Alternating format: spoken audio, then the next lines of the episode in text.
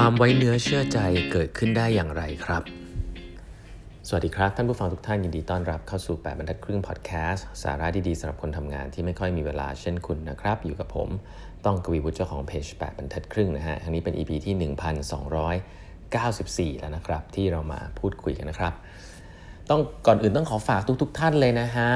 แปดบรรทัดครึ่งเรามี YouTube Channel แล้วนะครับ ก็หลาย ๆ ท่านจะยังไม่ทราบเนาะก็ลองเข้าไปกด subscribe กันได้นะครับ หลังจากนี้เราจะมีคอนเทนต์ดีๆ เกี่ยวกับคนทำงานนะครับ แล้วก็มีคอนเทนต์พิเศษพิเศษอยู่ใน YouTube อีกหลายเรื่องเลยนะครับ เป็นวิดีโอนะฮะดูง่าย ๆ ก็ฝากไปกด subscribe กันด้วยนะครับ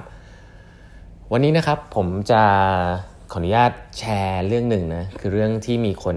พูดถึงเยอะเนาะแล้วก็เป็นเรื่องที่ผมก็เป็นเป็นเรื่องที่เรารู้ว่ามันสำคัญนะผมว่าผมพูดประเด็นนี้ค่อนข้างเยอะ แล้วก็เป็นเรื่องที่มีความสำคัญมากในการบริหารงานนะครับแต่ว่ามันก็จะมีหลายสกูลเหลือเกินว่าเอ๊ะทำเรื่องนี้นี่จะจะทำให้เกิดความสำเร็จยังไงนะครับก็คือเรื่องของคำว่า trust นะ trust trust คือความไว้เนื้อเชื่อใจนะครับเอ๊ะทำไมคำนี้ในยุคนี้มันถึงมีความสำคัญเมื่อก่อนเราพูดว่าเราไว้เนื้อเชื่อใจเรา trust ใครอะไรเงี้ย เราจะพูดถึงเพื่อนสนิทนะเราจะพูดถึงเพื่อนสนิท พูดถึงคนในครอบครัวนะฮะเราเวลาเราพูดถึงอยากให้อยากชวนคิดนะครับว่าเวลาเราพูดถึงคนที่เราไว้ใจหรือเชื่อใจเนี่ยหมายความว่าอะไร หลาย ๆ ครั้งเราจะนึกถึงการที่เราบอกความลับใครสักคนหนึ่งแล้วเขาไม่บอกต่อใช่ไหมฮะว่าอุ้ยเราเชื่อใจคนนี้เขาไม่ไปพูดต่อหรอกอะอะไรแบบนี้ ซึ่งโอเค ซึ่งนั่นก็คือความหมายหนึ่งของ trust นะครับก็คือการที่เรามีเพื่อนสนิทแล้วเราแบบมีเรื่องเขาเรียกว่าอะไรเรื่องหนักอกที่เราไม่รู้จะเล่าให้ใครฟัง เราก็เล่าให้คนคนนี้ฟังนะครับ เพราะว่าเขาจะไม่ไม่เอาเรื่องนี้ไปบอกคนอื่นต่อนะครับอันนี้ก็คือข้อแรกเลย ข้อที่2นะฮะเวลาเรา trust ใครเนี่ยในในมุมมองอีกมุมมองหนึ่งซึ่งคล้ายๆกันเนี่ยการให้เราเล่าให้ใครฟังเนี่ยเราต้องมั่นใจว่าเขาจะไม่ judge เรานะเขาจะไม่มองเราเป็นคนอย่างนั้นอย่างนี้ ยังไงฉันเล่าให้เขาฟังไม่ว่าฉันจะดีหรือร้ายเนี่ยฉันก็ยังเป็นเพื่อนเขาเหมือนเดิมอ่าอะไรแบบนี้ เพราะฉะนั้นคำว่าไว้เนื้อเชื่อใจเนี่ยมันมีหลายแง่มุมนะแง่มุมที่เป็น confidential ไม่บอกต่อ แต่อีกแง่มุมหนึ่งก็คือ เราเล่าแบบสบายใจ คนคนนี้ก็ยังเป็นเพื่อนเรา ไม่ใช่ว่าเราเล่าไปแล้วแบบกลายเป็นว่าเเขาเกลียดเราไปเลยหรืออะไรอย่างเงี้ยเพราะฉะนั้นหลักการไม่ถูกจัดโดยคนคนหนึ่งก็เป็นความไว้เนื้อเชื่อใจรูปแบบหนึ่งนะครับทีนี้เราเราพูดถึงความหมายของ trust ในการทำงานเนี่ยทำไมมันถึงสำคัญ ผมต้องบอกอย่างนี้เลยนะสำหรับผมเนี่ยความสำคัญของเรื่อง trust มีความสำคัญมากนะครับคือสำคัญมากตั้งแต่ recruiting แล้วนะเพราะว่าถ้าคุณเลือกคนที่คุณไว้ใจเนี่ยสมมติว่าคุณไว้ใจใครสักคนเนี่ย พูดอย่างนี้ก่อน สิ่งที่คุณจะทำกับเขาก็คือว่า คุณจะปล่อยให้เขาได้ทำงานนะครับ ได้อย่างเต็มที่นะครับ เพราะคุณไว้ใจว่า เออ เขาจะทำงานได้ดีนะครับเขาจะตั้งใจทำงาน เขาจะมีอะไรเขาก็จะมาบอกคุณ คุณจะเขาจะไม่นินทารับหลังคุณ หรือนู่นนี่นั่น คือคุณไว้ใจว่าเขาจะทำตัวดีนะ ไม่ว่าจะเป็นเรื่องของ capability เอง เรื่องของ culture เอง คุณไว้ใจ เมื่อคุณไว้ใจเนี่ย คุณจะให้สิ่งหนึ่งกับเขาคือ autonomy นะครับ ก็คือการที่คุณให้อิสระกับเขาในการทำงาน ซึ่งสิ่งนี้เนี่ย เกี่ยวข้องมากกับการทำงานยุคใหม่นะครับ การทำงานในยุคใหม่ที่เป็นเรื่องของดิจิทัลหรืออะไรแบบนี้ที่มันสามารถจะปรับเปลี่ยนอะไรได้อย่างรวดเร็วเนี่ยเพราะว่าโลกดิจิทัลเทคโนโลยีเนี่ยมันทำให้เราสามารถจะเปลี่ยนอะไรได้อย่างรวดเร็วเวลาที่ลูกค้าไม่ชอบ เราไม่สามารถจำนั่งประชุมมาถึงหัวหน้าบ่อยๆได้ เราต้องให้ให้ความมั่นใจให้อำนาจพนักงานที่เราไว้ใจนะครับให้เขาไปจัดการ องค์กรคุณก็จะเกิดสิ่งที่เรียกว่าเอจายโดยอัตโนมัติเลยนะครับ ก็คือสามารถที่จะปรับเปลี่ยนรูปแบบได้ตลอดเวลาเพื่อผลลัพธ์ที่อยากจะได้นะครับ โดยที่ไม่ต้องมานั่งขอความเห็นของหัวหน้าตลอดเวลาหรือว่าไม่ต้องมี process ที่มัน rigid เพราะว่าเราเชื่อในคนว่าคนมีความสามารถในการตัดสินใจ แต่สิ่งนี้จะเกิดขึ้นก็ต่อเมื่อคุณให้ trust คนคนนั้นไปนะครับแล้วก็ลูกน้องก็เช่นเดียวกัน เขาก็ได้รับ trust จากคุณ เพราะนั้นคำว่า trust มีความหมาย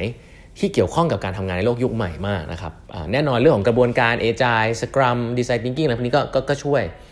แต่ผลที่ผมรู้ก็คือว่าสิ่งเหล่านี้จะไม่เกิดขึ้นเลยนะครับ ถ้าเราไม่มี trust ให้กับพนักงานเนาะ lean startup ก็จะไม่ work design thinking ก็จะไม่ work agile ก็จะไม่ work จะไม่มีอะไร work เลยนะครับ เพราะฉะนั้นสิ่งเหล่านี้เนี่ยคือสิ่งที่ผมคิดว่ามีความสำคัญมากๆ ทีนี้ที่เกิดมาซะยาวเนี่ยเพราะว่าอยากจะเล่าให้ฟังครับว่า ในมุมมองหนึ่งเนี่ย trust เกิดขึ้นได้อย่างไรนะครับ วันก่อนได้มีสัมภาษณ์น้องโกนะวีรพงศ์โก น้องโกตอนนี้เป็น CEO Official แล้วนะเป็น CEO ของ Lazada นะครับ Lazada Thailand นะครับ ก็เราก็พูดกันถึงเรื่องการบริหารงานนะครับแล้วก็โกก็พูดเรื่อง trust ว่ามีความสำคัญมาก ที่เราจะต้อง trust ลูกน้องเราคำถามก็คือว่าเวลาเราจะทำยังไงให้คนเขา trust เราเนี่ยมีหลาย school of thought มาก มีหลายหนังสือหลายเล่ม มีทฤษฎีหลายอย่างมาก แต่อันนึงซึ่งโกเล่าให้ฟังแล้วผมว่าดีนะครับ แล้วผมยังจำได้ทุกวันนี้ก็เลยอยากมาแชร์เนาะ เป็นมุมมองหนึ่งก็คือ trust เนี่ยเป็นสมการของ 2ออย่างด้วยกันนะครับ trust เนี่ยเท่ากับนะเท่ากับ trust เท่ากับ credibility นะฮะบวก reliability นะฮะบวก empathy ด้วยครับอันสุดท้าย ซึ่งคืออะไรบ้างในแต่ละอันนะครับอะยกตัวอย่างให้ฟังเราจะไว้ใจใครสักคนได้ หรือเราอยากได้ความรู้เชื่อใจอะเราต้องมีอย่างแรกคือ credibility ครับว่า อืมคุณเป็นคนเก่งอะ่ะ คุณมีคุณมี background ที่ทำให้คนเชื่อว่าคุณทำสิ่งนี้ได้ อันนี้เป็นเรื่อง capability ล้วนๆว่าคุณมีเครดิตนะ คนที่มีเครดิตก็คือคนที่เคยทำสิ่งนั้นมาแล้ว คนที่มี background ที่ relate กับสิ่งที่สามารถที่จะช่วยเหลือหรือทำงานได้นะ เพราะฉะนั้นเครดิตก็คือคุณจบอะไรมา คุณเคยทำงานสิ่งนี้มา คุณมี track record อันนี้คือเขาเรียกว่าเครดิตนะครับ คือคุณต้องมี credibility แหละ คนหนึ่งจะไว้เนื้อเชื่อใจคุณ ไม่มีก็ได้นะ แต่ว่าอาจจะยากยากหน่อย แต่ถ้าคุณมีเครดิต คุณมี credibility อันนี้ไปสร้างได้นะครับ จากการที่คุณตั้งใจทำงานหรืออะไรแบบนี้นะครับ ข้อ2นะครับ เครดิตนี่อาจจะเกิดจากการที่คนพูดถึงคุณยังไงก็ได้ คนคนคนคนพูดถึงคุณยังไงด้วยก็ได้นี่ข้อ 2 นี่ข้อ1นะ credibility ข้อ 2 reliability ครับ ผมว่าในมุมของ reliability เนี่ยผมใช้คำว่าเป็นความแบบความพึ่งพาได้แล้วกัน พึ่งพาได้คืออะไร พึ่งพาได้ก็คือว่าคุณจะอยู่ตรงนั้นเสมอนะครับคือคุณอาจจะเคยเจอคนเก่งที่มีเครดิตดีมากเนาะแต่ว่าแบบขึ้นขึ้นลงลงอะตามอารมณ์บางทีอยากทำก็ทำไม่อยากทำก็ไม่ทำบางทีเวลาจะคุยด้วยก็ไม่รู้อันนี้อันนี้อารมณ์ไหนวันนี้เป็นยังไง อันอย่างเงี้ยผมเรียกว่ามันไม่ค่อย reliable นะครับ reliable คือ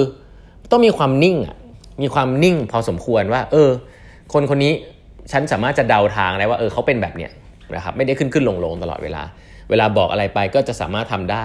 ซ้ำๆแบบนี้ไม่ได้ว่าบางทีทำได้ บางทีทำไม่ได้ เหมือนกับถ้าเป็นภาษาสถิติอะผมว่าเขาเรียกว่าค่า SD ต้องต่ำหน่อยนะหลายๆคนเรียนสถิติมา ค่า standard deviation ต้องต่ำหน่อย คือค่า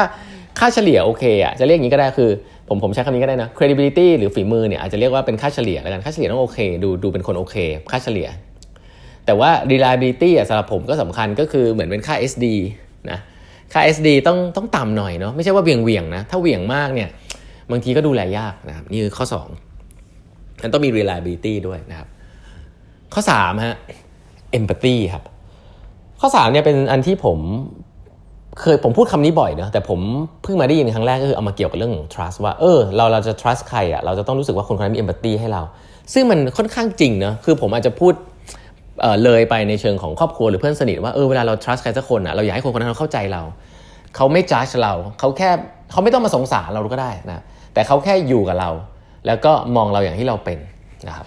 เราก็อยากจะเล่าเราก็คนคนแบบนั้นแหละคือคนที่เพื่อนสนิทแบบนั้นแหละคือคนที่เราอยากจะเล่า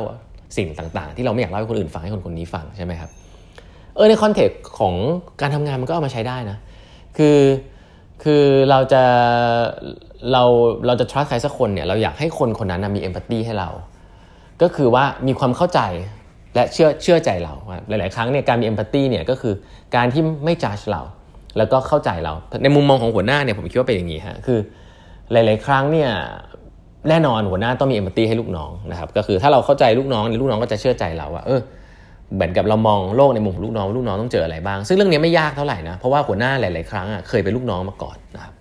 แต่มันจะมีลูกน้องประเภทหนึ่งซึ่งมีเอมพัตตีให้หัวหน้าอันนี้น่าสนใจ คนเก่งๆเนี่ยส่วนใหญ่ไม่ค่อยมีเอมพัตตีให้หัวหน้านะคือฉันเก่งฉันทำอย่างนี้ทำไมทำอย่างนี้ไม่ได้อะไรอย่างเงี้ยอันนี้ก็ก็เป็นเป็นเป็นเป็นรูปแบบหนึ่ง แต่ถ้าเราเจอคนที่เป็นลูกน้องที่แบบ มีเอมพัตตีให้กับหัวหน้าเนี่ยผมว่าอันนี้ประเสริฐมากคือแบบ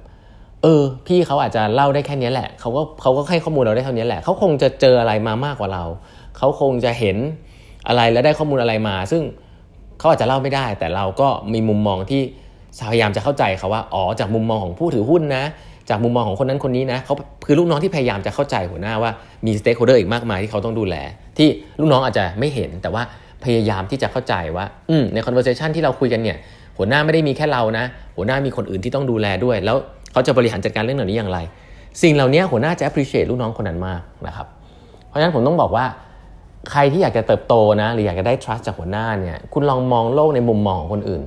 มุมมองหัวหน้าคุณดูแล้วแล้วก็ลองค่อยๆคุยว่าเออมุมมองหัวหน้าคุณเป็นยังไง นี่คือจะวิธีหนึ่งในการสร้าง trust เช่นเดียวกันนะครับลูกน้องเก่งๆเนี่ยผมคิดว่าผมถามเพื่อนเยอะมีเยอะแยะเลยครับคนเก่งคนคนดีคน reliable credible reliable แต่ว่า